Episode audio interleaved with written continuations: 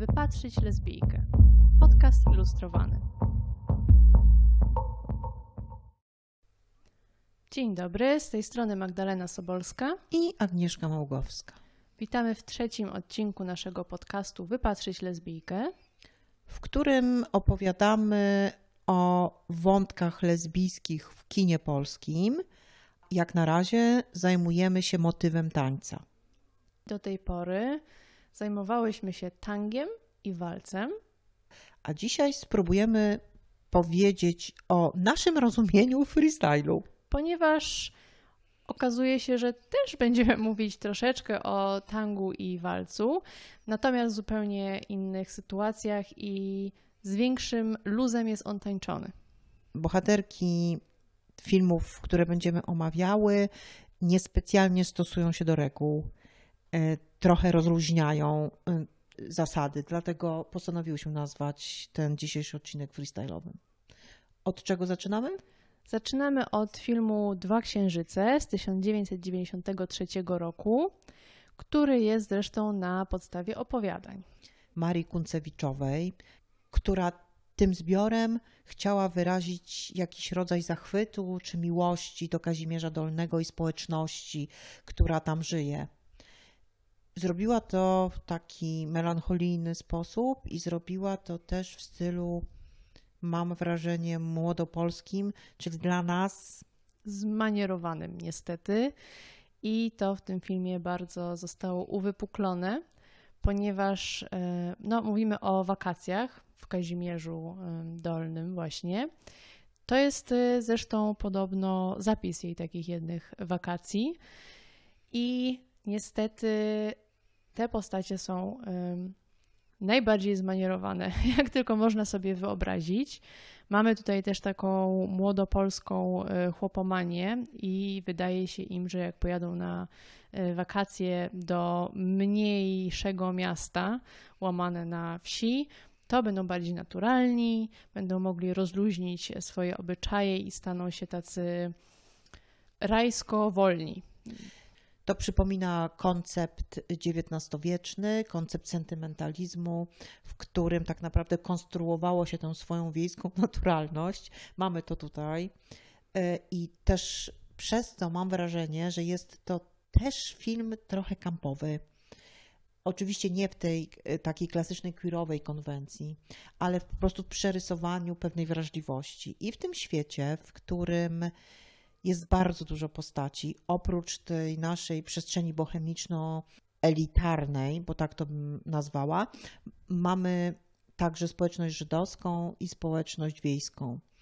Ona jest niezbędna, żeby tych bohaterów przedstawić. No i wśród nich mamy. Wśród nich mamy nasze dwie bohaterki. Są to Mena i Marta. Mena już jak imię wskazuje jest taką e, męską kobietą, kreującą się na mm, artystkę bardzo stanowczą, bardzo taką no właśnie przerysowaną jak wszystkie te postacie.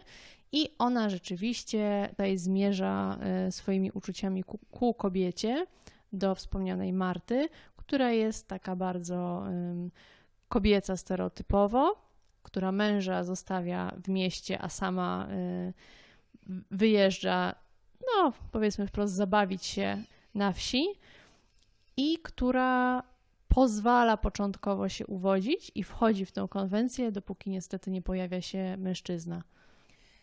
I my poznajemy nasze bohaterki w scenie tańca, tak naprawdę. Y, widzimy je jeszcze wcześniej, jak obserwują księżyc, ale tak naprawdę przyglądamy im się podglądając trochę mm, je przez okno werandy, w której y, towarzystwo zebrało się, żeby się dobrze bawić, przede wszystkim właśnie, żeby tańczyć.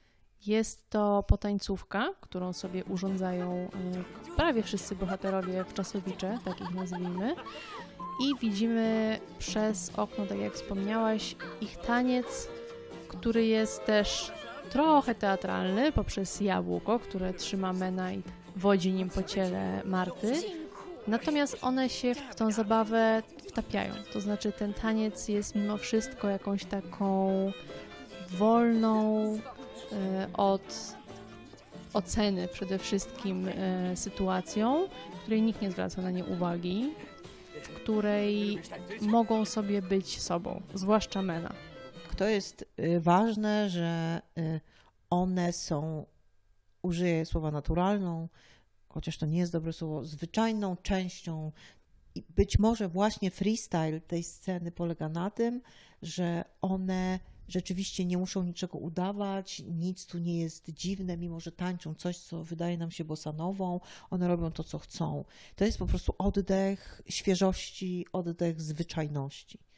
To nie trwa zbyt długo, bo kiedy kończy się zabawa, za czas jakiś spotykamy bohaterki, które już tak naprawdę nie mogą być w taki sposób ze sobą, bo pojawia się mężczyzna, jak mówiłaś. Dokładnie, to jest y, też scena, która zaczyna się jako jedyna, przynajmniej ja to tak odbieram, że pokazuje prawdziwe emocje, ponieważ Mena już widzi, właściwie najpierw słyszy, że Marta rozmawia z mężczyzną, z Pawłem, który też de facto jest malarzem, i ona chce im przerwać, znaczy chce jeszcze zawalczyć e, o to, żeby być e, z Martą jak najdłużej. I widzimy, jak ona się do tego zbiera. Widzimy, jak jest trochę bezbronna w tych emocjach i dopiero przywdziewa tą e, maskę pewnej siebie artystki, która może sobie na wszystko pozwolić i która kreuje, bo rzeczywiście w tej scenie ona kreuje nową rzeczywistość. Wydaje mi się, że to jest po prostu reakcja na to, co sobie mogła uświadomić, z czym będzie walczyć. Walczy z bardzo zinternalizowanym przekonaniem, że każda kobieta jest heteroseksualna i jeśli wchodzi w relację z inną kobietą, to yy, tak naprawdę tylko wtedy, kiedy brakuje mężczyzny. W związku z tym Mena zaczyna kreować yy, Sylwię, bo tak nazywa teraz Martę. Czyni ją sentymentalną bohaterką natury yy, i zabrania jej śpiewać Pulenka, czyli y, kompozytora współczesnego, każe jej śpiewać romantycznych kompozytorów Schuberta i Czajkowskiego. Tak sobie wyobraża kobietę, która robi na niej wrażenie. Czyli stwarza też jakiś rodzaj raju, jakiś rodzaj arkadii. To się szybko rozbije po tym, jak we trójkę razem z malarzem ruszą na wieść, żeby w sposób arogancki się zachowywać w tej naturze, prawda? Tak, zawłaszczają tą przestrzeń y, wiejską, jak to wszyscy tam robią. To jest jakaś taka najbrutalniejsza scena, mam wrażenie. I też już właśnie jak jadą, to mm, Marta, zwana Sylwią, już całuje się z mężczyzną. Też tutaj nie mamy tego zbliżenia. Oprócz tańca, nie mamy fizycznego zbliżenia między y, bohaterkami. Tak, i on, ono już nie nastąpi, tak już nie widzimy tego. Widzimy potem jeszcze taki jakiś rodzaj szalonego wieczoru wszystkich bohaterów, którzy i które też są w jakimś takim dziwnym tańcu, takim tańcu, który moim zdaniem jest dekadenckim momentem, który zapowiada to, co się zdarzy za lat kilka, bo my jesteśmy, w, jak mówiłyśmy, w latach 30. i za chwilę e, będzie naprawdę wielka katastrofa. Czas tych szalonych lat międzywojennych się kończy i nasze bohaterki są już rozdzielone. I to nie będzie już tylko ich los, prawda? O tym, co może spotkać bohaterki lesbijki, albo po prostu dwie kobiety, dowiemy się w filmie, który już będzie opowiadał o II wojnie światowej. Film, którym teraz będziemy się zajmować, to W ukryciu. Film z 2013 roku w reżyserii Jana Kidawy-Błońskiego. Tak jak wspomniałaś zresztą, to są czasy II wojny światowej. Kończymy już z tą e, sielskością. Tutaj mamy zamknięcie bardzo dosłowne, ponieważ mamy dwie bohaterki i jedną z nich e, jest Żydówka, która jest ratowana przez ojca drugiej głównej bohaterki, Janiny, która wraca do ojca.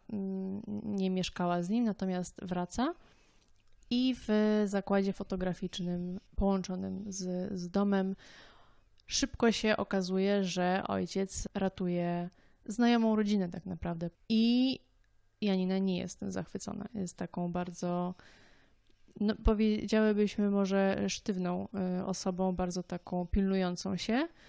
No i ta sytuacja wytrąca ją w ogóle z równowagi. Pierwszy raz spotyka Ester w łazience i od razu ich relacja jest erotycznie już naznaczona, tak? Przynajmniej naznaczona jest jakąś nagością i taką sytuacją niejednoznaczną. To jest dla nas ważne. Powinnyśmy jeszcze powiedzieć jedną rzecz, że Janina jest, zajmuje się muzyką, jest wiolonczelistką. Ojciec Janiny gra na pianinie i w ogóle wątek muzyczny, w związku z tym także wątek tańca w tym filmie nie dotyczy tylko relacji bohaterek. On się rozlewa w jakimś sensie na całą historię. Pierwszy raz tańcem spotykamy się wtedy, kiedy wiemy, że Ester jest pod, pod podłogą. Janina o tym wie i cały czas czuwa, jest cały czas w napięciu, żeby goście, którzy pojawili się w domu jej ojca, nie dowiedzieli się przypadkiem o tym, co się tutaj dzieje. To ona jest poproszona przez gości, żeby zagrała coś wesołego. Pada na tango, co też jest dość takim wyborem dziwnym. Jak trudno jest pomyśleć, że to jest taki o wesoły taniec. Bardziej jest erotycznym tańcem, tak jak już e, wspominałyśmy poprzednim razem i on jest pierwszym, jeszcze nie dotyczy naszych bohaterek, ale już mamy chociażby Ester, która też słucha tej muzyki. I myślę, że ten taniec mimo wszystko jest związany z tym, co będziemy oglądały potem w wykonaniu bohaterek, dlatego że dla gości ten taniec jest oznaką minionego czasu, kiedy jeszcze wojny nie było. to jest ten moment, kiedy oni łapią normalność. I też w trakcie tego tańca my widzimy Ester pod podłogą i jej figurkę tancerki, bo okazuje się, że Ester jest, nie wiem czy ona jest baletnicą, nie wiem czy ona to ćwiczyła, nie wiem jak jest zaangażowana, czy zaawansowana w tym swoim baletowaniu, e, ale marzy o rosyjskim balecie. To miało być miejsce, do którego się uda i cały czas jest tym miejscem, o którym marzy. Moim zdaniem coś tam już ćwiczyła, ponieważ pojawia się też motyw baletek. One też są trochę konfliktem i pokazują y, sytuację, w jakiej się znajdują obie bohaterki. I tutaj, tak jak powiedziałaś właśnie o tej wolności i przeszłości, pierwsza scena taneczna, która pojawia się z naszymi bohaterkami, to jest sytuacja wyjścia właśnie spod tej podłogi, to już jest po dramatycznym wydarzeniu w życiu Janiny, ponieważ jej ojciec zostaje zabrany, zostaje złapany na ulicy i zostają bohaterki same. Powoli zaczyna się budować między nimi relacja z powodu Janiny, która jest tak roztrzęsiona, że jednej nocy chce y, też spać pod podłogą, tak? To dla niej się robi tym bezpiecznym miejscem. Natomiast już potem i w dzień, i y, w nocy pozwalają sobie obie być no, na powierzchni, tak to ujmijmy. I słuchają muzyki właśnie jednego wieczoru. I tutaj Ester no, wchodzi w rolę inicjującą ten taniec. Właśnie ten taniec jest tutaj trochę powrotem pewnie do tego, co było, przypomnieniem sobie, chwilą wolności i wytchnienia, takiego zapomnienia. Jest też odwołaniem do tej mm, baletowej fascynacji e, Ester. I myślę, dlatego ten taniec ją tak porwał, a potem ona porwała Janinę do tańca, która trochę się wzbrania, dlatego że z płyty gramofonowej brzmi walc Czajkowskiego z baletu Śpiąca Królewna.